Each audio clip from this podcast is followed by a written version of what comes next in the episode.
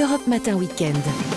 Et on vous souhaite un excellent réveil sur Europe 1 et un très joli week-end. La matinale se poursuit avec vous, Anthony Favali. Bonjour. Bonjour et bon réveil à tous. Si vous nous rejoignez sur CNews et sur Europe 1, 8h10, c'est l'heure de Face à Bigot. 45 minutes d'infos décortiquées, analysées par Guillaume Bigot, politologue. Bonjour à vous, cher Guillaume. Bonjour, cher Anthony. Bonjour à toutes et à tous. On va commencer avec euh, le sujet chaud du moment. C'est bien sûr la réforme euh, des retraites. Alors qu'une large majorité de Français est opposée au report de l'âge légal de la retraite à, 64 ans, un sondage IFOP nous montre ce matin qu'ils préféreraient cotiser davantage pour pouvoir partir plus tôt. C'est ce que dit 6 Français sur 10 parmi ceux qui ne sont pas à la retraite. Ils préfèrent clairement du salaire en moins que de devoir travailler plus longtemps. C'était justement la ligne rouge des syndicats, cette retraite à, à 64 ans, qui appelle à la grève jeudi prochain, le 19 janvier. forcément, ça nous interroge aujourd'hui sur notre rapport au travail. Les explications, Jean-Laurent Costantini et Célia Barotte, et on en discute juste après. Gagner moins, mais partir plus tôt à la retraite ou conserver son pouvoir d'achat et travailler plus longtemps Le dilemme divise les Français. Je préférerais partir plus tôt à la retraite parce que bah, quand on est jeune, là, ça fait peur de se dire qu'à ça se trouve à 70 ans, on sera à la retraite. Euh, non. Ce qui m'intéresse le plus, c'est de partir plus tôt à la retraite. Cotiser plus pour l'instant, c'est trop dur, quoi. C'est trop dur parce que bah, avec l'inflation, déjà en 2023, on ne sait pas comment ça va se passer. Quoi. Personne ne veut gagner moins, c'est faux ça. Eh bien si, selon un sondage, 59% des actifs sont prêts à baisser leur pouvoir d'achat pour un départ à 62 ans au lieu de 64. Concrètement, pour une personne salariée au SMIC, la hausse mensuelle serait de 3 euros cette année, 5 euros l'an prochain, 8 et 11 euros les années suivantes pour atteindre en 2027 14 euros, soit 168 euros par an pour équilibrer le système des retraites. Un scénario qui peut être viable selon certains économistes. Ça peut marcher. Hein il faut voir que, en contrepartie, naturellement, bah, la production sera un peu plus faible, donc euh, les salaires seront euh, un peu plus bas. Il peut dire, bah, ça évitera euh, à certaines personnes de connaître des période difficile entre 58 et 62 ans. Pour Elisabeth Borne, pas question d'augmenter le coût du travail et de baisser le pouvoir d'achat des Français. Avec la réforme, dès 2027, il faudra avoir cotisé 43 ans pour bénéficier d'une retraite à taux plein. Alors Guillaume Bigot, c'est quand même plutôt surprenant que dans un contexte économique compliqué, euh, les Français préfèrent plutôt euh, réduire encore leur pouvoir d'achat plutôt que de partir euh, un petit peu plus tard à la retraite, non? On leur laisse pas trop le choix dans la manière dont le sondage est construit. Euh, vous voulez perdre euh, du pouvoir d'achat et donc euh, cotiser plus, ou vous voulez perdre des années de retraite et, du temps partir de vie, plus tard et du temps de vie. Voilà. Donc c'est on joue à qui perd perd. Donc finalement la réponse là qui se dessine, elle confirme d'abord que les Français sont quand même en majorité assez hostiles ou même très hostiles à cet euh, allongement de la durée de cotisation. Ils ont tort ou ils ont raison, c'est pas le sujet. En tout cas, c'est un, c'est un constat qu'on peut, qu'on doit dresser. Euh, le gouvernement le sait d'ailleurs. Tous les sondages le montrent avec euh, des étiages qui vont entre 80% de gens hostiles, c'est un peu exagéré, 60% de gens hostiles, c'est trop peu. Peut-être la réalité est entre les deux. Donc, si on on, les met face au choix, d'une certaine façon, cette préférence pour cotiser davantage, cotiser plus, et payer et donc être moins payé, ça confirme euh, l'opposition à cette réforme. C'est un moyen de confirmer. Donc, ils sont presque prêts à payer plus et donc à être payés moins et à payer plus de cotisations plutôt que tout de même euh, d'allonger leur durée de cotisation. Mais ça ne nous dit pas aussi quelque chose sur le rapport au travail des Français Bien sûr que si. Ça dit quelque chose sur le rapport au travail. Et quand on regarde un peu de plus près cette, cette enquête, on voit qu'il y a euh, deux clés de, de, de, ventilation et de variation de ce résultat.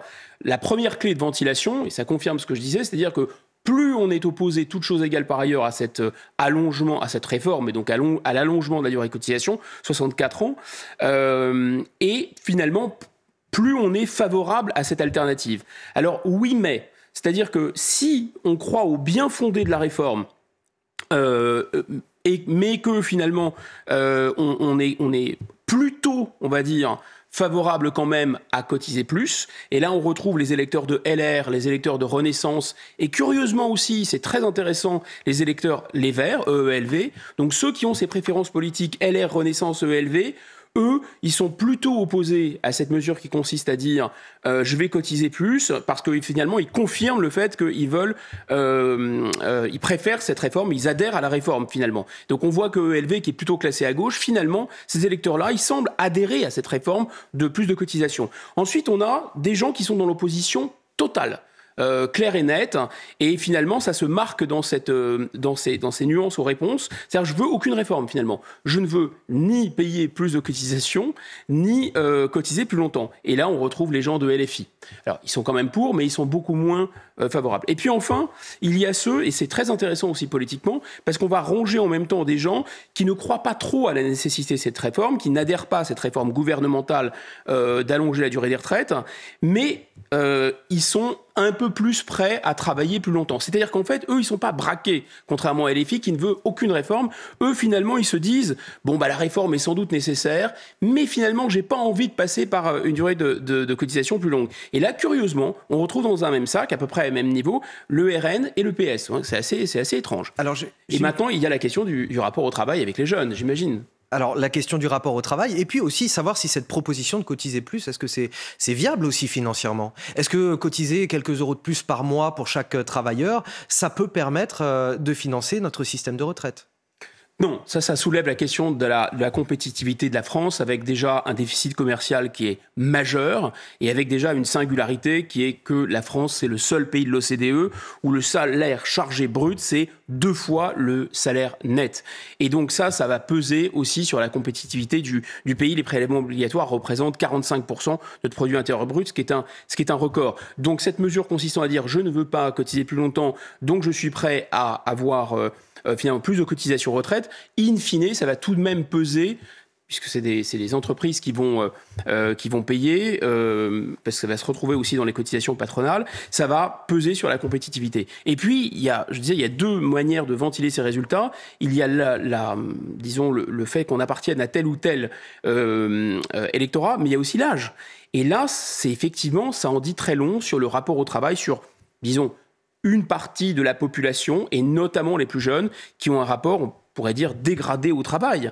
Euh, puis c'est très inquiétant. On pourrait se dire intuitivement que ce sont les gens, disons, qui sont en train de bosser euh, dans, la force de l'âge, qui se disent, bon, bah, j'ai pas envie de travailler deux ans ou trois ans de plus, et je préfère avoir un peu moins de pouvoir d'achat. Peut-être que ceux-là, en plus de la question de la compétitivité, qui les concerne peut-être pas directement, euh, il y a la question du, ils sont confrontés au coût de la vie. Donc ceux-là, ils sont un peu plus dans un réalisme économique, se disent non, mais c'est pas possible, puisqu'on a déjà des problèmes de fin de mois, on peut pas cotiser davantage. Mais surtout, ceux-là pourraient se dire bon bah, je suis un peu usé par le travail, j'arrive pas très loin de l'âge de la retraite, intuitivement, je vais être favorable à, ce qu'il y ait euh, quand même un recul de l'âge de la, enfin, qui est pas d'avancée de l'âge de la retraite. Mais non, en fait, ce sont les 18-24 ans qui à 66% disent nous on Ils est sont finalement le plus favorable à une augmentation des cotisations, mais peut-être qu'ils se disent plus vous êtes jeune, plus vous êtes favorable à 67 ans pour eux, c'est 65 euh, ans, 64 ans, pardon, c'est vertigineux, j'exagère un petit peu. 64 ans, c'est vertigineux pour eux. Donc forcément, peut-être que euh, entre leurs 18, et 24 ans, ils se disent mais non, je vais pas pouvoir travailler jusque là, c'est pas possible. C'est vrai, mais l'argument peut aussi se renverser parce que vous pouvez dire que c'est un horizon temporel extrêmement lointain. Quand vous avez 18, euh, 24 ans, la retraite c'est très très loin. Donc c'est un peu le raisonnement le plus intuitif, ce serait un tien vaut mieux que deux tu l'auras. Euh, je veux quand même être mieux payé. Mais non, pas vraiment. Donc ça montre, là on est quand même dans la thématique de la grande démission, de la montée en puissance euh, du phénomène de la flemme, de la place aussi du travail dans, dans la vie, simplement dans l'équilibre de la vie, de la montée en puissance de thématiques, vous savez, décroissantes un peu, avec une interrogation sur le devenir de la planète. Grosso modo, la, la jeune génération, une partie de la jeune génération, il y a quand même encore une fois, un écart euh, de 19 points entre les 18-24 ans qui sont 66% à dire que eux, ils sont favorables à cotiser plus, et les 50-64 ans, ils ne sont que 47% à dire qu'ils sont prêts à cotiser plus. Donc vous voyez, la crise sanitaire a joué aussi là-dessus? Bien sûr, la crise sanitaire a joué. C'est vraiment une vision. Euh, j'allais dire presque de la. C'est pas de leur trajectoire individuelle seulement, c'est de, ce que c'est de bien vivre en quelque sorte. Bien vivre, ce n'est pas que travailler. Euh, et, peut-être qu'il y a, il y a chez, ces jeunes-là l'envie de travailler, mais pour soi, quand on en a envie, et, euh, et, pas finalement de se dire on est dans un rapport pas nécessairement sacrificiel au travail, mais de, de fait, vous savez, la fameuse expression gagner sa croûte, on n'a pas le choix. Eux ont cette impression, à tort ou à raison, qu'ils ont le choix et que même finalement, ça, intéresse, ça interroge leur rapport à l'économie et à la croissance économique. Alors Guillaume Bigot, vous l'avez rappelé tout à l'heure, une majorité de, Français sont opposés à cette réforme des retraites. Euh, les syndicats également, les huit syndicats, principaux syndicats du pays, appellent à la grève contre la réforme des retraites jeudi prochain, dans cinq jours, le 19 janvier. Parmi les secteurs déjà mobilisés, on a les transports, l'éducation nationale, on a encore les raffineries. Les syndicats espèrent voir des millions de personnes dans la rue ce jeudi, mais on s'interroge ce matin. Est-ce que le nombre fait vraiment la force. Qu'en a-t-il été des dernières mobilisations contre les précédentes réformes? Emmanuel Macron est-il prêt lui aussi à aller jusqu'au bout de cette réforme? L'analyse de Gauthier Lebret du service politique de CNews et puis on en discute avec vous Guillaume Bigot juste après. 1995, Alain Juppé fait le choix de reculer sur sa réforme des retraites. 2 millions de Français sont euh, dans la rue pour dire non à cette réforme. Rebelote en 2003 pour le deuxième mandat de euh, Jacques Chirac. 1 à 2 millions de Français dans la rue contre la réforme Fillon. Mais cette fois-ci, le président tient bon. Pareil pour Nicolas Sarkozy qui ne cédera pas face à la rue avec la réforme Eric Woerth. C'est d'ailleurs la dernière fois que l'ensemble des syndicats s'est uni contre une réforme. C'est à nouveau le cas aujourd'hui avec la plutôt euh, réformiste CFD qui ne veut pas qu'on touche, vous le savez, à l'âge. Elle ne veut pas qu'on recule l'âge de 62 à 64 ans. Et cette réforme, eh bien, d'Eric Woerth avait mis jusqu'à 3 millions de personnes dans la rue, selon les chiffres de euh, la CGT. Et puis, Emmanuel Macron, vous le savez, a lui quelque part aussi reculé sur sa réforme des retraites. Ça fait 5 ans et demi qu'il veut faire cette réforme. Il y avait eu une grève record juste avant le Covid et le confinement de 50 jours à la RATP et à la SNCF. Mais avec le déconfinement, Emmanuel Macron ne voulait pas remettre sur la table sa réforme des retraites. Aujourd'hui, la réforme des retraites, c'est quasiment la seule mesure sur laquelle il a fait campagne lors de la dernière présidentielle. Il ne peut pas reculer, sinon, eh bien, son quinquennat est fichu et adieu pour, euh, eh bien, sa connotation réformateur. Ensuite, Emmanuel Macron et le gouvernement espèrent une chose, que la CGT quelque part joue le pourrissement et que l'opinion publique s'inverse. Aujourd'hui, l'opinion publique est claire. Les Français ne veulent pas de cette réforme des retraites très majoritairement. Mais si les Français sont pénalisés puisque puisqu'ils n'ont pas de transport, puisqu'il y a des grèves dans les raffineries, des blocages dans les raffineries et dans les dépôts, et qu'ils n'ont pas de carburant et qu'ils ne peuvent pas faire le plein, là, l'opinion française pourrait s'inverser et se ranger du côté du gouvernement, ou du moins dire, il y en a marre des grèves, il y en a marre de la CGT. Alors Guillaume Bigot, euh, l'ampleur de la mobilisation jeudi prochain, est-ce qu'elle peut être déterminante pour le gouvernement ou pas forcément au regard des précédentes mobilisations contre les réformes des retraites? Bon, il y a deux questions. L'autre question, c'est est-ce que là, ponctuellement, ce qui va se passer le 19 janvier et ensuite, euh, je crois que le 22, il y a également un, défilé, mais cette fois-ci, les partis politiques, fille en tête et NUPES. Est-ce que ça, l'ampleur, euh, va donner le tempo et va nous indiquer, comme avec un marqueur, si euh, la, la, vague peut monter? Oui, bien sûr, ça va être, un, ça va être absolument décisif parce que s'ils n'ont pas, eux, les uns et les autres, c'est-à-dire les syndicats, le 19 et les partis politiques opposés euh, le 22 réussi déjà, alors qu'ils sont au, dire au cœur, c'est un peu l'œil du cyclone, s'ils n'ont pas réussi leur mobilisation, alors, alors on peut considérer que euh, la partie serait, euh, bah, faut pas, faut pas aller trop vite en besogne, mais serait gagnée pour le gouvernement. Maintenant, l'autre question derrière, et par rapport à la, au topo qu'on vient d'entendre, c'est de savoir si finalement cette fameuse euh, remarque euh, de Michel Rocard, c'est-à-dire euh, avec la réforme des retraites, il y a de quoi faire sauter plusieurs gouvernements. Ce qui est d'ailleurs une, une, remarque ambiguë. Ça veut dire quoi? C'est-à-dire que si on ne fait rien, il y a de quoi faire sauter plusieurs gouvernements? Ou est-ce que cette réforme-là, elle est nécessaire, mais elle est susceptible de faire sauter des gouvernements et donc de paralyser la France? C'est effectivement ce qu'on a vu en 95, et on a une sorte, la classe politique pendant très longtemps a eu un effet un peu traumatique. Elle était un peu traumatisée puisque euh, vous êtes trop jeune pour vous en souvenir, mais grosso modo, euh, Alain Juppé, Premier ministre de l'époque, il y avait quand même une, une image de raideur technocratique et même de dureté, avait dit moi je vais rester droit dans mes bottes. L'expression était restée, c'est-à-dire que vraiment je ne vais pas flancher. Or il a flanché. Alors pour lui dire, mais c'est pas lui qui a flanché, c'est le président de la République de l'époque, euh, Jacques Chirac, qui lui a dit, bon, bah, il faut arrêter, il faut arrêter les dégâts. Et à l'époque, on avait également parlé de ce phénomène de grève par procuration pour l'avoir vécu comme un utilisateur des transports en commun en région parisienne à l'époque. Effectivement, j'entendais encore, ça m'est resté dans l'oreille, des gens qui marchent, enfin qui allaient euh, à leur, à leur boulot ou qui allaient euh, à l'université ou à l'école à pied, et on entendait très bien euh, la population qui disait oui, mais finalement, ils ont raison, Ils se battent pour nous. Et le discours des syndicats de nous faisons grève, certes, nous, la CGT, euh, et nous, les syndicats des fonctionnaires travaillant dans la RATP, travaillant dans, la SNCF, hein, travaillant euh, dans des services publics, nous, nous ne nous mobilisons pas que pour nous, nous nous mobilisons pour tout le pays. Or ça, effectivement, je pense qu'il n'y a pas besoin d'être grand clair pour considérer que c'est beaucoup, beaucoup moins vrai, toute chose égale par ailleurs. Ce que montre effectivement le fait qu'en 2010, en 2013, ça s'est déjà plus passé comme ça, ça c'est sûr, mais c'est, je pense, pour une raison plus profonde. La raison plus profonde, c'est qu'une sorte de grand récit euh, de, de grandes narrations, euh, en fait en réalité un peu sociales, socialistes, qui embarquaient une partie de l'opinion publique dans une lutte des classes et dans le fait qu'il euh, fallait arracher des conquêtes sociales et notamment il fallait pas céder sur des acquis sociaux.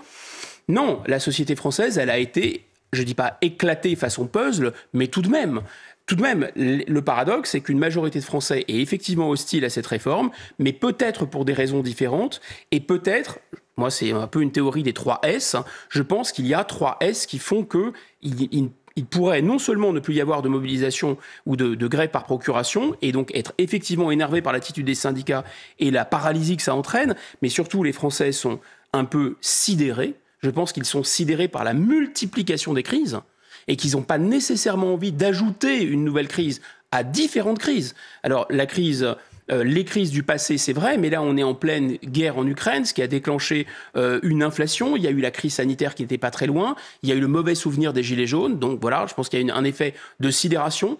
Il y a un peu aussi un effet de soumission.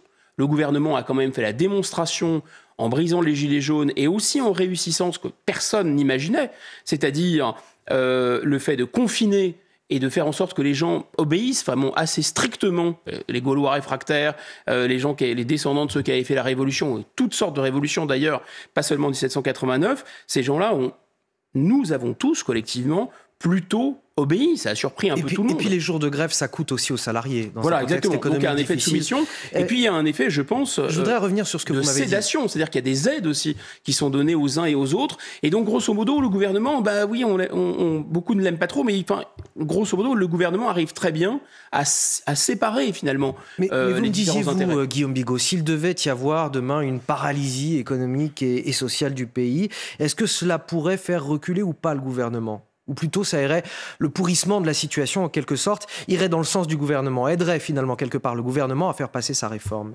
avec l'agacement des Français. Non, ce qui pourrait, euh, moi l'intuition que j'ai, c'est que ce qui pourrait vraiment faire chuter le gouvernement, c'est un peu comme le déclenchement des Gilets jaunes, c'est-à-dire un mouvement de cristallisation euh, qui, fait que ce qui est quand même une colère qui est sous-jacente et une sorte d'humiliation des Français parce qu'ils ne sont pas écoutés.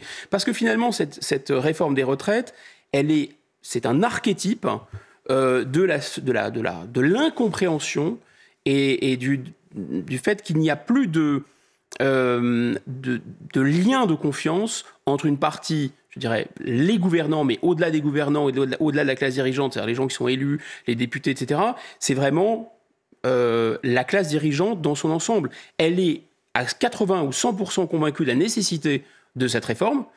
Et vous n'avez pas 80 ou 100% de l'opinion publique, c'est pas vrai, mais vous avez quand même une majorité d'opinion publique qui n'est pas du tout convaincue par cette réforme. Et, donc, si vous voulez, s'il y a des, paroles malheureuses qui sont prononcées, s'il y a, je, crois davantage à un effet psychologique sous forme de déclaration à brûle pour point, un peu agressive, un peu humiliante, qui là pourrait mettre le feu aux poudres. Parce que là, ça pourrait euh, faire en sorte que toutes les colères, et il y a beaucoup de colères différentes, il y a la colère des médecins, il y a la colère bien sûr des, services publics, il y a euh, la colère politique. Enfin, il faudrait que toutes les colères se rejoignent, que, euh, mais on en est encore très très loin parce que finalement, les gens sont isolés. C'est l'archipel français dont parlait Jérôme Fourquet. Il a assez raison. Est-ce que vous sentez euh, la détermination, vous, du chef de l'État, Emmanuel Macron? Euh, C'était presque la seule mesure annoncée de sa campagne présidentielle. Il, était, il est assuré désormais d'avoir la majorité à l'Assemblée avec euh, le soutien des LR, ou quasiment. il ne va pas se représenter en 2027. Est-ce que, selon vous, il va aller directement à son but? Oui, mais le seul danger, c'est précisément que dans le passé, ce qui lui a réussi, c'est lorsque euh, il y a eu vraiment une inflammation du corps social, même des violences. Et là, ça a permis effectivement d'isoler les protestataires en, disant regardez, ce sont des extrémistes, ce sont des gens qui portent atteinte à l'ordre public. Et là, effectivement, le réflexe naturel des Français, comme dans beaucoup de peuples démocratiques d'ailleurs, c'est de se tourner du côté du gouvernement. Et donc le danger est là parce que c'est ça qui pourrait faire en sorte que cette euh, euh, cette mobilisation prenne une tournure à la fois violente et se généralise. Mais en fait, en réalité, oui, bien sûr, Emmanuel Macron, vous avez raison, ne peut pas faire machine arrière parce que qu'est-ce que serait son leg historique? Euh, Ce serait celui d'un influenceur, de quelqu'un qui, qui, règle les, les questions de, euh, de numéro vert, euh, quelqu'un qui organise des grands débats. Enfin, vous voyez, il y, après, un... après un premier échec déjà sur la réforme des retraites lors du précédent euh, quinquennat. Guillaume Bigot, je vous propose de faire une petite pause. Face à Bigot sur CNews et sur Europe 1, ça continue dans un instant, juste après le rappel de l'actualité. C'est avec vous, Somaya Labidi. Europe 1. Agression à Saint-Maurice dans le Val-de-Marne. Un adolescent de 15 ans a été attaqué par trois individus cagoulés. Refusant de leur donner son téléphone portable, il a reçu euh, plusieurs coups de couteau au bras, aux jambes et au thorax. Toutefois, le pronostic vital de la victime n'est pas engagé. La bataille pour la présidence du Parti socialiste fait rage. Olivier Faure, premier secrétaire du PS sortant, est arrivé en tête du premier tour avec un peu plus de 49% des voix. Mais Nicolas Mayer-Rossignol, qui a recueilli 30,51% des suffrages, clame qu'il est le seul à pouvoir rassembler l'ensemble des socialistes et affirme que la moitié n'ont pas voté lors du premier scrutin. Les deux hommes s'affronteront au second tour du Congrès euh, jeudi euh, prochain. Jair Bolsonaro, bel et bien visé par l'enquête sur les violences du 8 janvier dernier à Brasilia. Annonce de la Cour suprême hier qui suit donc les recommandations du parquet. L'ancien président avait posté sur les réseaux sociaux une vidéo remettant en cause la régularité de l'élection présidentielle de 2022. Une vidéo qui aurait incité ses partisans à saccager les institutions de la capitale brésilienne, selon euh, le parquet.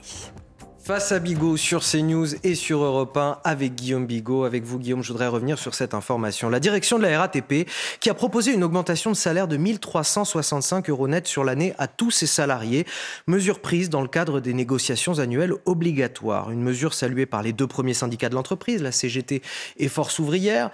Forcément, ça fait quasiment un, 13e mois, mais je voudrais qu'on creuse avec vous un petit peu tout ça, euh, parce que forcément, quand on est usager francilien de la RATP, on a de quoi être exaspéré quand on voit la qualité de service absolument déplorable, les rames bondées, les passages moins fréquents, les travaux, les incidents d'exploitation, euh, qu'on constate aussi qu'on a un service de moins en moins bon pour un prix de plus en plus cher, 84 euros désormais, le fameux pass euh, Navigo contre 75 auparavant, et forcément, quand on entend ça, on a le sentiment d'une mauvaise blague. Alors peut-être que c'est un petit peu plus compliqué que ça. On va voir ça avec vous, Guillaume. Mais est-ce que c'est justifié, euh, selon vous, ou pas, cette augmentation euh, de salaire pour les salariés de la RATP bah, vous avez raison, ça peut paraître extrêmement choquant puisque le service est pas rendu, ou en tout cas mal rendu. Euh, le résultat, c'est, et il n'est pas rendu et mal rendu aussi parce qu'il y a des débrayages, aussi parce qu'il y a énormément d'arrêts maladie. Et donc, le résultat, c'est finalement d'encourager euh, avec euh, des, augmentations. Donc on se dit que c'est de la démagogie, voire du laxisme, et qu'on a un, nouveau patron de la RATP euh, qui s'appelle Jean Castex, et donc ça commence, ça commence assez mal ou sur les chapeaux de roue.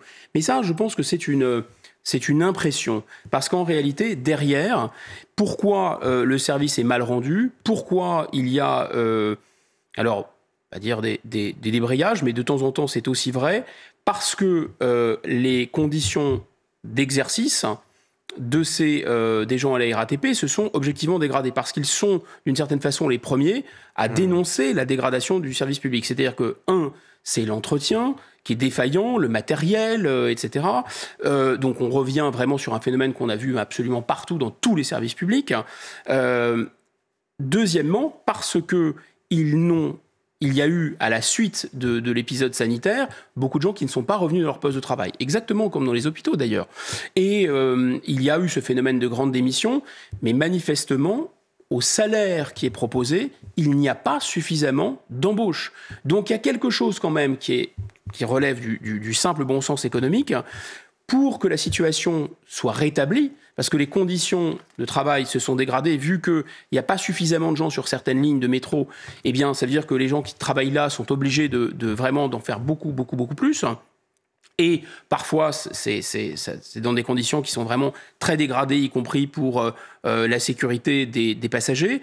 Euh, et de toute façon, quand ils ne sont pas eux-mêmes pressurés, ils se rendent bien compte aussi, parce qu'ils sont aux premières loges, que ça déclenche l'agressivité et le mécontentement et que c'est des conditions inacceptables. Donc finalement, cette augmentation de salaire, elle vise à quoi? Principalement principalement à euh, euh, remplir les effectifs et à faire en sorte qu'il y ait suffisamment euh, de personnel pour faire tourner correctement et, euh, les il va falloir s'y mettre parce qu'il va quand même y avoir les, Jeux Olympiques 2024 et là il y a Alors, on va en avoir besoin. Il faut pas être naïf. Il faut pas être naïf. D'abord, l'autre commentaire qu'on peut faire très simplement, c'est que c'est une négociation annuelle obligatoire, c'est normal, et que l'augmentation de 105 euros net euh, par mois, qui n'a pas encore été signée. D'ailleurs, on va un peu vite en besogne, elle pourrait être signée le 23 janvier prochain, ça correspondrait pile poil à l'inflation. Donc ils n'ont pas eu une augmentation de salaire, ils ont pas eu... si extraordinaire que ça, c'est un rattrapage par ah bah, rapport à l'inflation. Simplement, leur pouvoir d'achat, eux, à eux, ne va pas baisser, ce qui est déjà dans le contexte où on est extraordinaire. Et vous avez raison, il faut rappeler le contexte. C'est pourquoi finalement aussi M. Castex euh, lâche. Euh, c'est pas seulement pour améliorer les conditions de transport des Franciliens, ou des Parisiens. C'est parce qu'il y a la grève des retraites et que eux, ils peuvent être aussi aux premières loges et qui peuvent contribuer à paralyser considérablement euh, le, le, enfin, Ils seront d'ailleurs en grève ce jeudi. Exactement.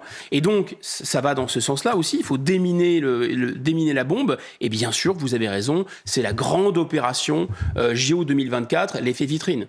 Allez, l'information de la nuit, euh, l'épilogue de ce feuilleton politico-judiciaire. L'imam Hassan Iqiyoussen, expulsé vers le Maroc par la Belgique. C'est en Belgique qu'il s'était réfugié à la fin de l'été après son expulsion de France pour des propos incitant à la haine et à la discrimination.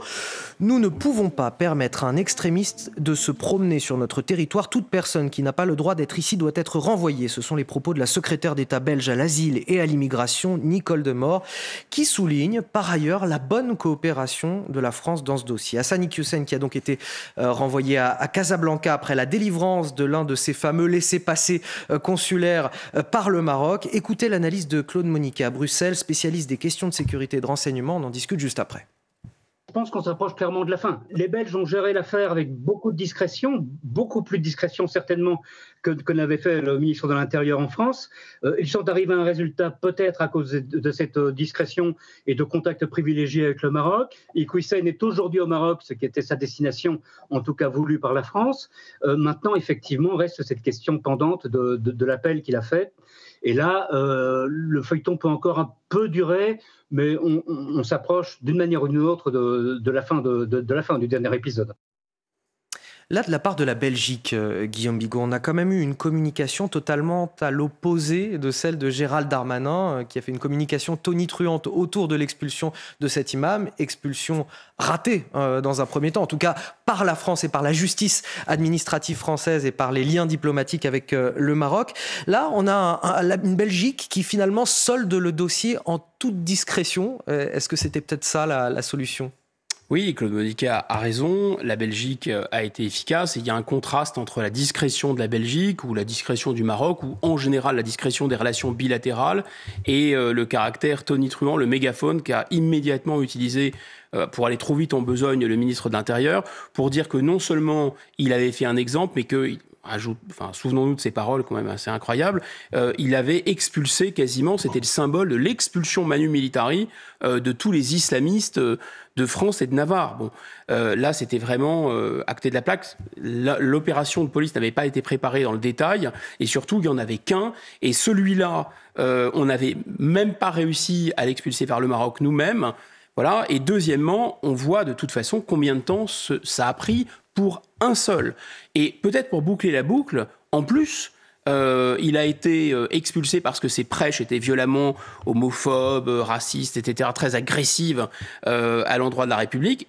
il faut dire la vérité, c'est que les prêches, elles continuent sur Internet. Nul n'est capable et, d'empêcher ces prêches en ligne de continuer, j'allais dire, à faire leur office, à faire leur travail de sape.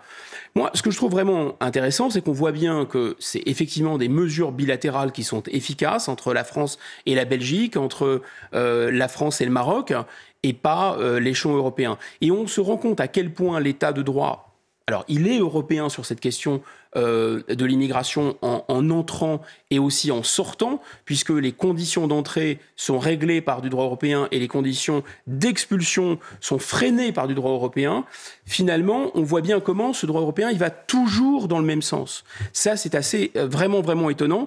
Il faut rappeler tout de même à nos éditeurs et nos téléspectateurs que pendant très longtemps, l'état de droit, avec un respect des droits de l'homme, disons, pour... Euh, pour des grandes libertés fondamentales, était capable de ménager des espaces d'exception pour donner un peu de jeu au système, et notamment tout ce qui relevait de l'ordre public, et notamment de la police des étrangers, avec une idée que lorsque vous étiez étranger, vous n'avez pas exactement la même couverture juridique, et c'est un peu normal d'ailleurs, vous ne votez pas notamment euh, que, que les Français, et en particulier si vous étiez dans la situation de soulever un problème d'ordre public. Et donc pendant très longtemps, en France, mais j'imagine dans plein d'autres pays européens, et c'est toujours le cas dans des grandes démocraties, quand vous êtes étranger et que vous posez un problème d'ordre public, normalement, de manière administrative, sans qu'il y ait besoin euh, de respecter l'intégralité des droits de recours, sans savoir si euh, le pays d'où vous venez, pardon, est un pays qui respecte lui-même les droits de l'homme, etc. Eh bien, grosso modo, vous êtes expulsé rapidement. C'était une procédure d'expulsion, par exemple, en urgence absolue. Mais là, c'est évidemment plus possible. Et donc, on voit bien à quel point euh, cet état de droit européen, il ne fonctionne qu'à sens unique, en fait. En réalité, cet état de droit européen hyper protecteur, il n'a absolument pas empêché les gouvernements, au contraire, il les a encouragés à suspendre totalement les libertés, par exemple au moment des confinements. Mais pour un islamiste, c'est très compliqué. Pour l'ensemble d'une population qui n'a plus le droit de sortir de chez elle, il n'y a pas de problème. On en vient à ce chiffre, justement, qui rejoint ce que vous êtes en train de dire, Guillaume Bigot, le nombre d'entrées clandestines dans l'Union européenne qui augmente pour la deuxième année consécutive. On a recensé 330 000 traversées illégales en 2022, selon l'agence européenne Frontex. Ces entrées clandestines qui ont atteint leur niveau le plus haut depuis 2016. Les détails de notre correspondant à Bruxelles, Pierre Benazet, et on en parle juste après.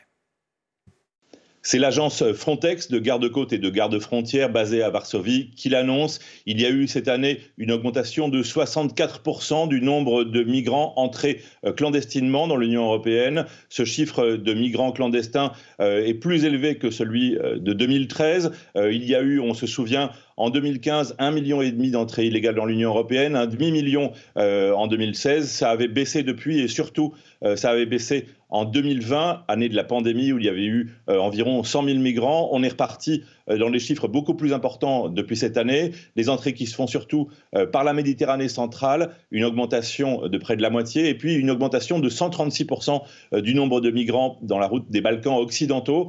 On a vu l'Union européenne se démener ces derniers mois pour demander à des pays comme par exemple la Serbie de supprimer leurs accords d'entrée sans visa vers leur territoire, puisque c'est de là, les Balkans occidentaux, que l'augmentation principale se fait.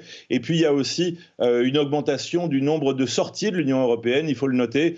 71 euh, 000 migrants illégaux ont quitté euh, les côtes de la France et de la Belgique en direction du Royaume-Uni, une augmentation de 37% des sorties dans cette direction plus 64% euh, d'entrées euh, illégales sur le territoire européen en 2022 par rapport à, à 2021. Ce que nous montrent les chiffres des dix dernières années que euh, vient de, nous décrire Pierre Benazet, c'est que finalement, on semble davantage tributaire du contexte géopolitique à l'extérieur de l'Union européenne ou encore du contexte sanitaire, par exemple, pour les flux migratoires. On n'a pas véritablement de prise là-dessus. Alors, on a, ce sentiment, en tout cas au regard des chiffres qui viennent d'être donnés, c'est que finalement, la crise sanitaire va peut-être réduire les entrées sur le territoire européen quand euh, les crises géopolitiques extérieures vont euh, contribuer à l'afflux de, migrants clandestins. C'est-à-dire que si vous dites que les crises géopolitiques ont un effet direct sur les mouvements euh, de, population, bien sûr que oui.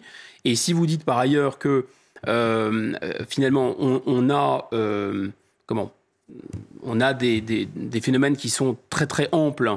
Euh, et peut-être que le pire est à venir, c'est ce que dit le spécialiste euh, de l'immigration, qui est un Américain euh, francophone, s'appelle Stephen Smith et qui enseigne à l'université Duke.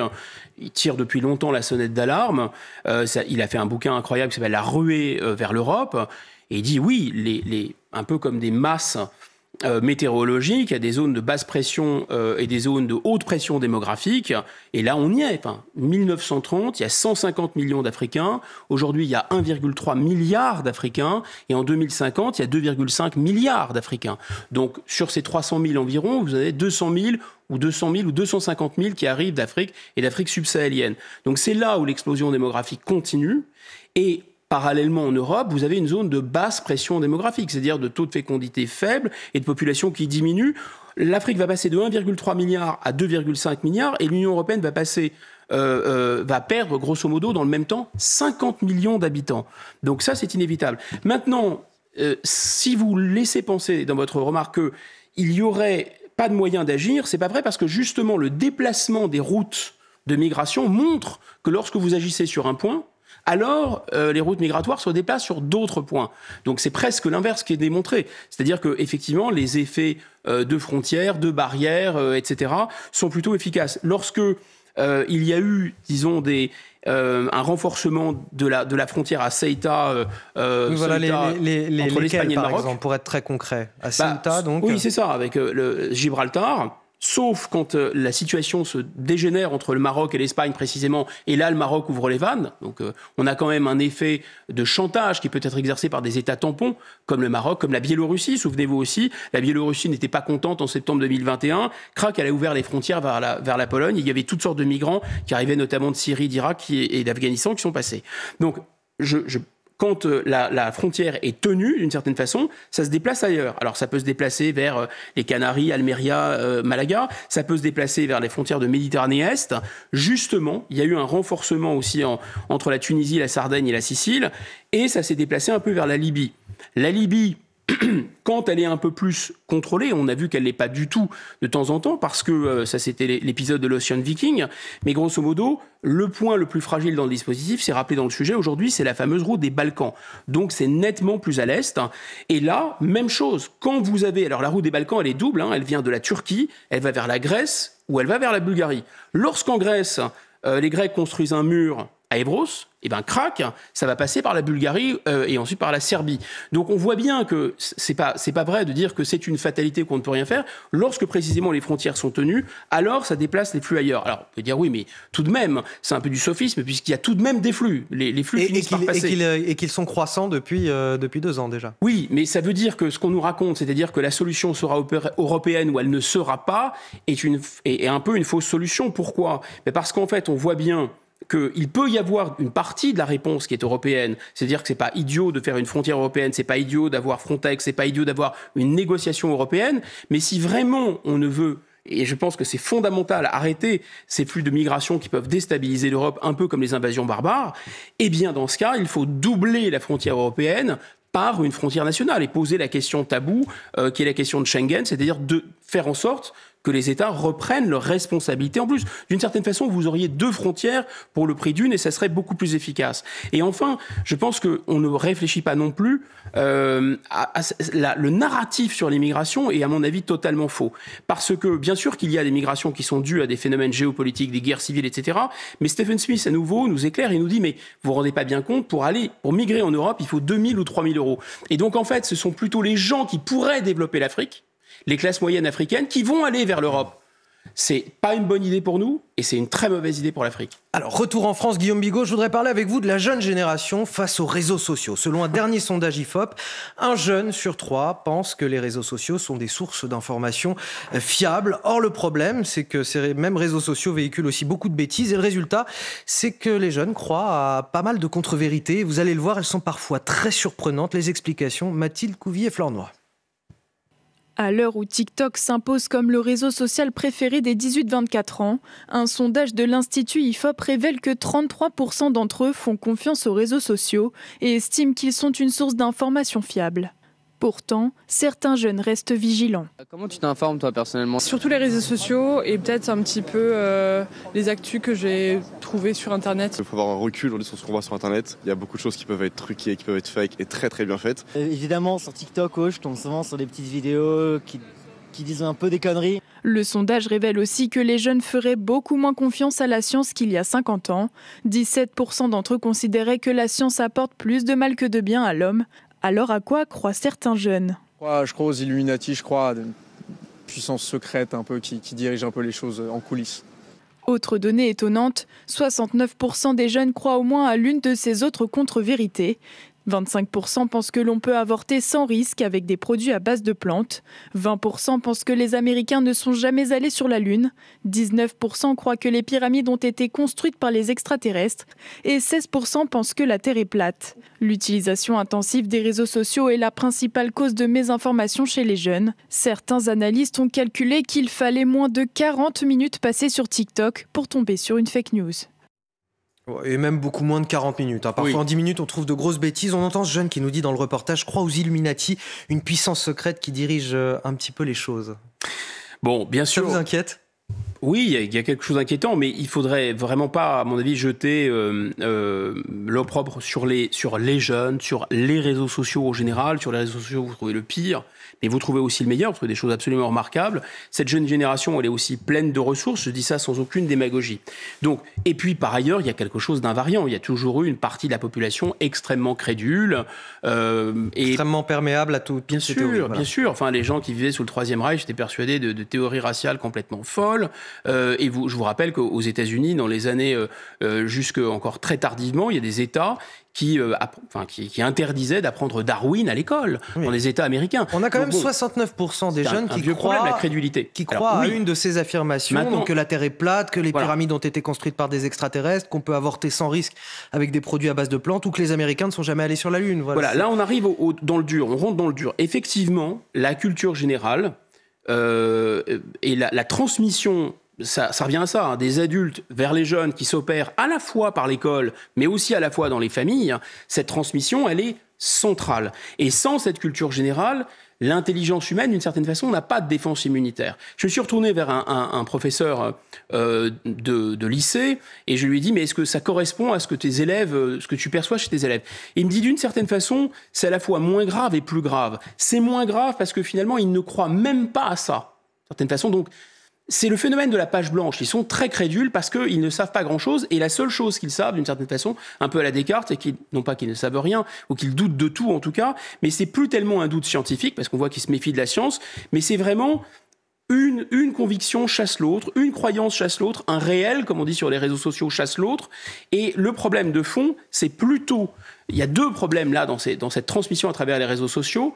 Ça nous dit en creux que l'école, elle transmet moins de connaissances et elle transmet moins ce que j'appellerais ces fameuses défenses immunitaires de, de- de l'intelligence. Comme il y a moins de transmission solide, euh, scientifique, culturelle, etc., comme on apprend moins de choses à l'école de solide, moins de choses tout, tout court et moins de choses solides, et comme par ailleurs, dans les familles, il y a moins de transmission, et il ne faut pas oublier que les familles et les adultes eux-mêmes passent un temps absolument incroyable sur les réseaux sociaux, sur les téléphones, etc., et donc pendant ce temps-là, ils ne transmettent pas à leurs enfants, ils ne parlent pas à leurs enfants. Donc cet effet de réseaux sociaux, il a un effet, ce qu'on appelle la bulle de filtration, c'est-à-dire que chacun va s'intéresser à ses propres sujets d'intérêt. Et donc l'intergénérationnel va y perdre beaucoup. Ensuite, ce qui est vraiment caractéristique, et les deux, à mon avis, les deux problèmes centraux, c'est numéro un qu'il n'y a pas de tiers de confiance. C'est-à-dire que sur le réseau social, l'émetteur et le récepteur d'informations sont les mêmes.